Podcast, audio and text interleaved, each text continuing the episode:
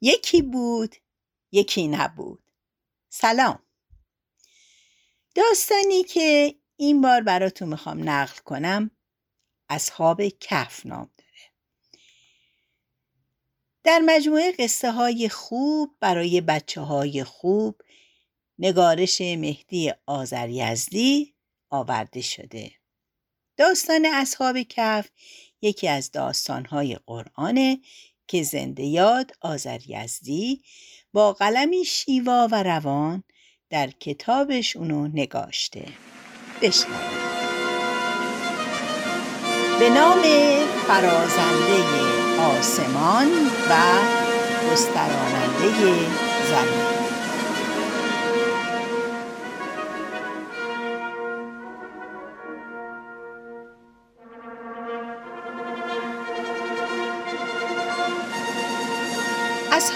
کف چند تن از مردمان خوب و نیکوکار بودند که در زمان دقیانوس زندگی می‌کردند.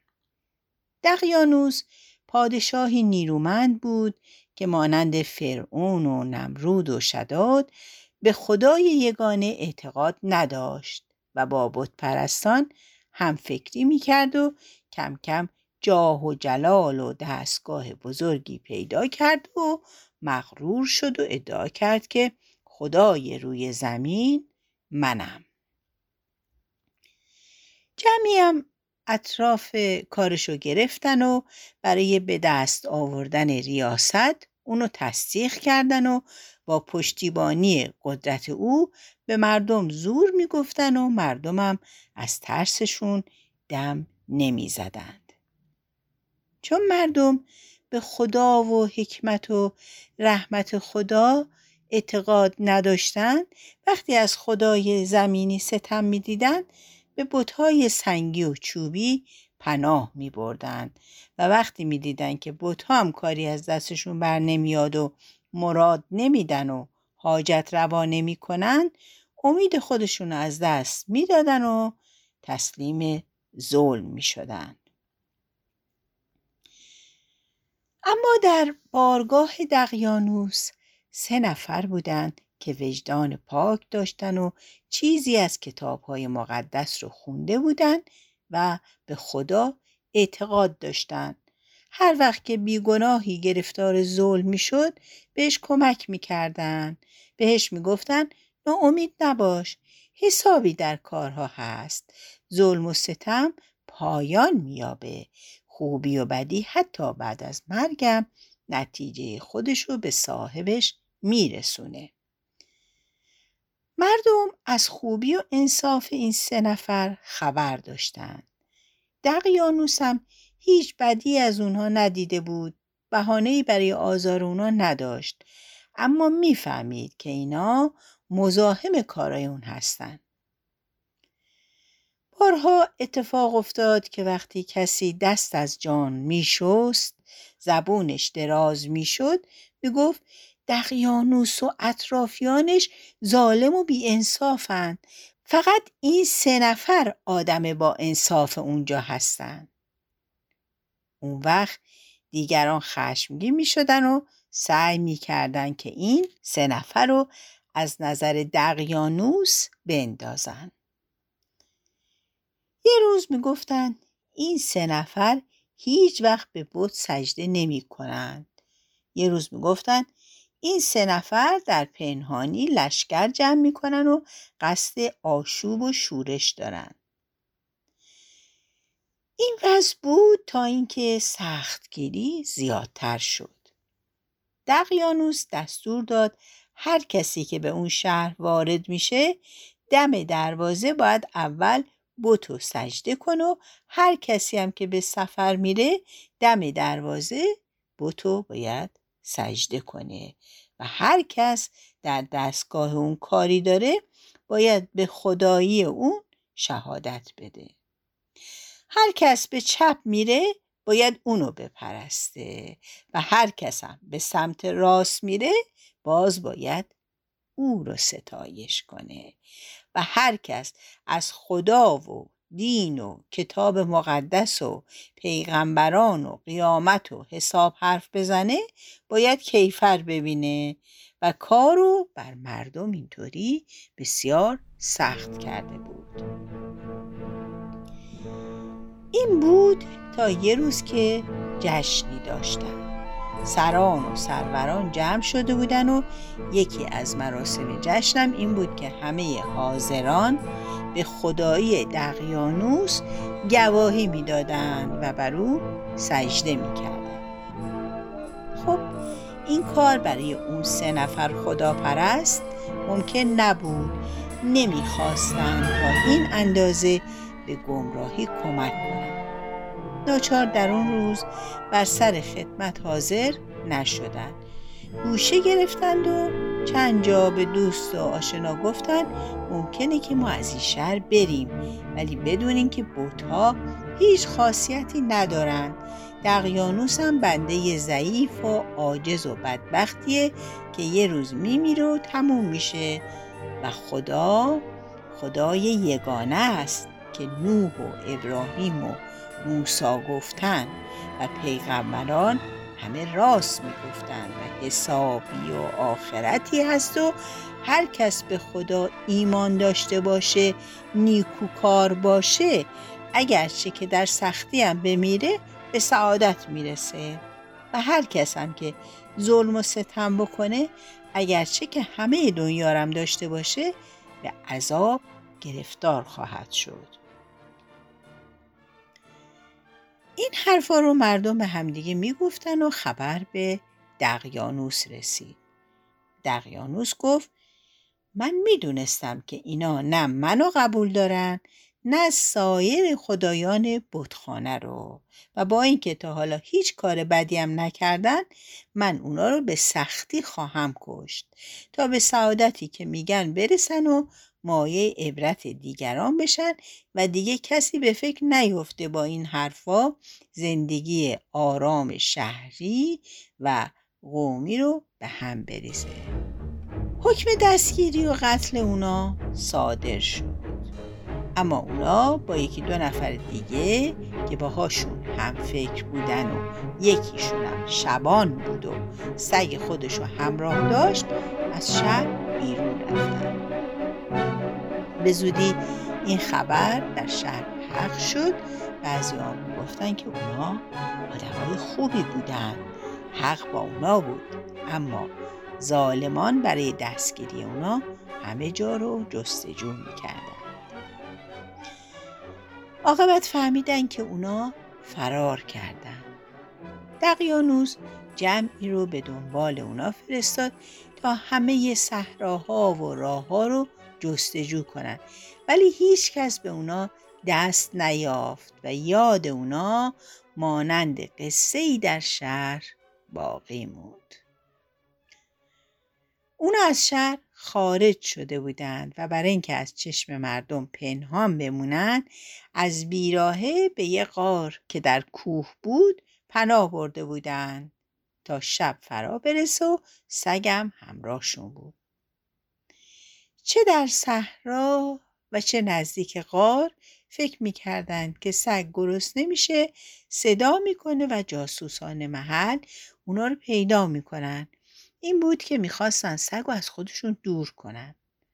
اما هرچه که کوشش کردن سگ از اونا دور نشد. ناچار به غار پناه بردند و در اونجا نشستن. سگم دم در غار سرش رو دستاش گذاشت و آروم گرفت. بیرون اومدن از غار. احتمال دستگیر شدن داشت. یاران غار خسته بودن و دراز کشیدن و کم کم به خواب رفتن. و این خوابی بود که تا بیداری خیلی فاصله داشت. گوششون بسته شد که هیچ صدایی اونها رو بیدار نکنه. و خدا خواست که اصحاب کف و سگ وفادارشون سالهای سال در خواب باشن. کسی به درستی نمی‌دونه که مدت خواب اصحاب کف چند سال بود.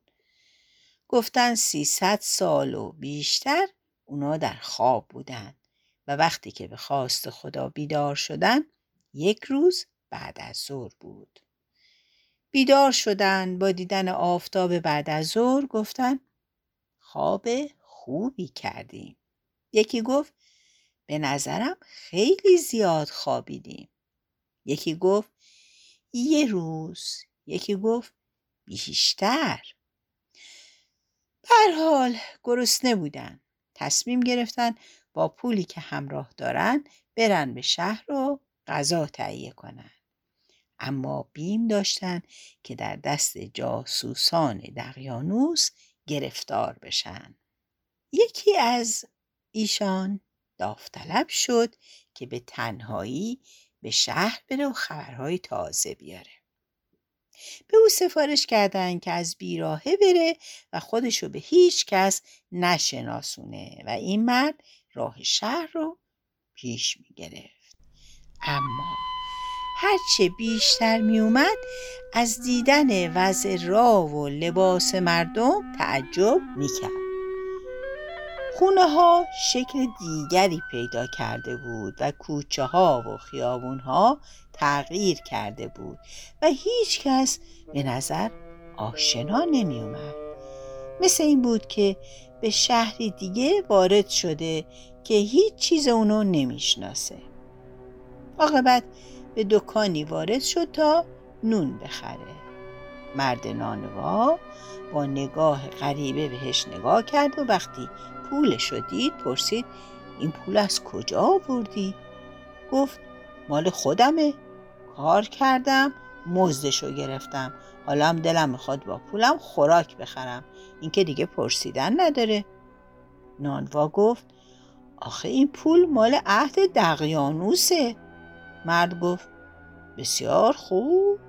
من که نگفتم مال عهد دقیانوس نیست. اینجا کشور دقیانوسه سکه هم سکه اوست.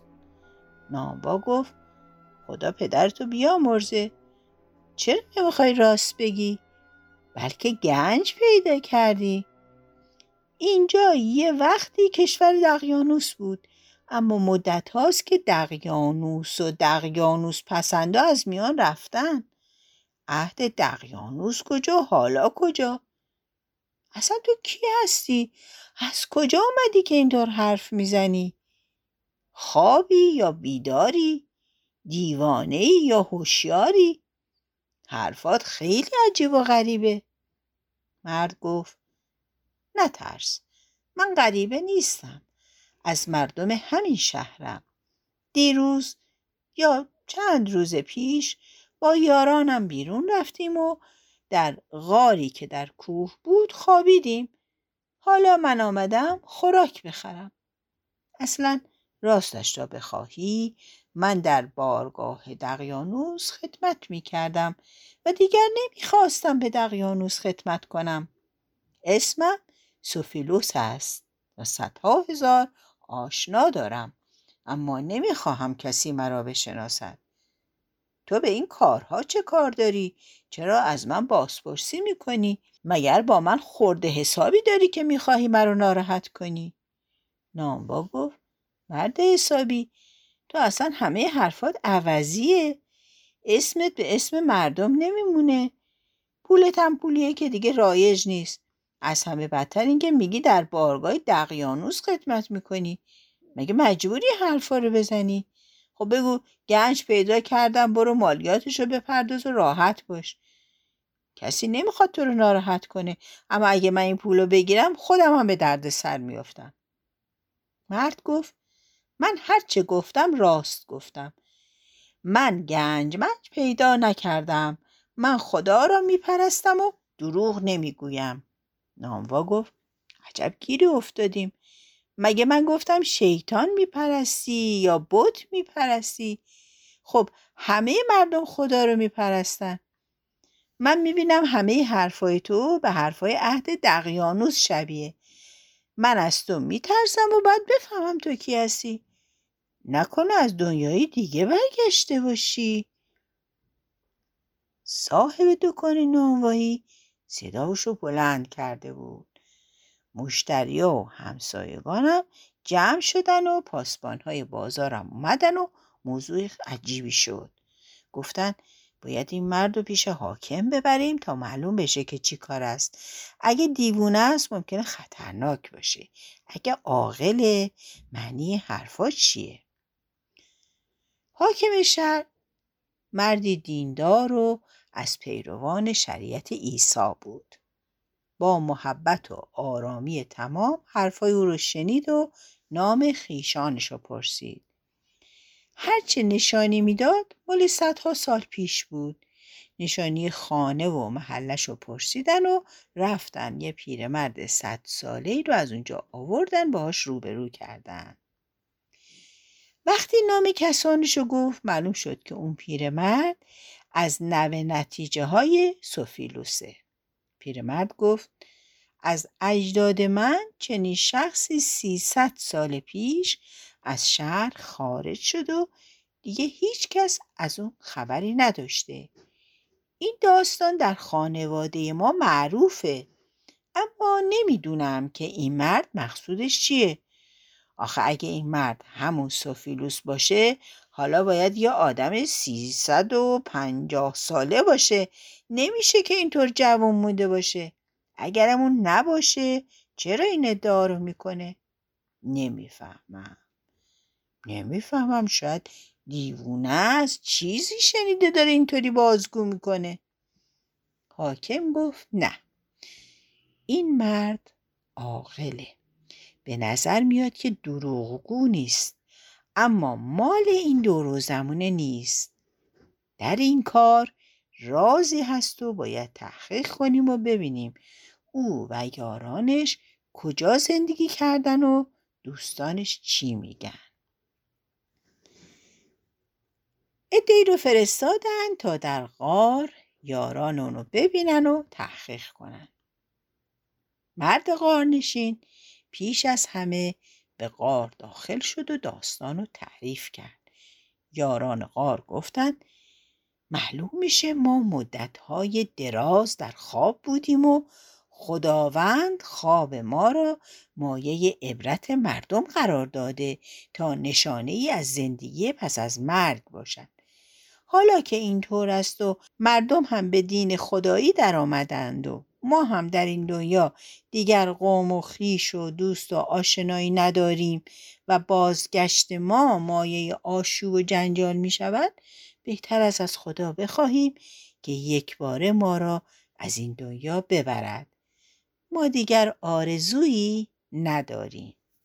همه موافق بودند و دعاشون مستجاب شد. بعد از اینکه یک بار به خواب مرگ رفته بودند و بعد از سالها برگشته بودند این بار به خواب ابدی رفتند. وقتی فرستادگان حاکم وارد غار شدند اصحاب کف و سگشونو مرده یافتند. تعجب کردند خبر به شهر بردند. پادشاه هم دستور داد در غار رو مسدود کنند و گفت همین غار برای ایشان آرامگاه خوبی است. آن وقت در آنجا عبادتگاهی ساختند تا مردم یاد آنها و سرگذشت آنها را فراموش نکنند و داستان اصحاب کف به یادگار ماند. و خدا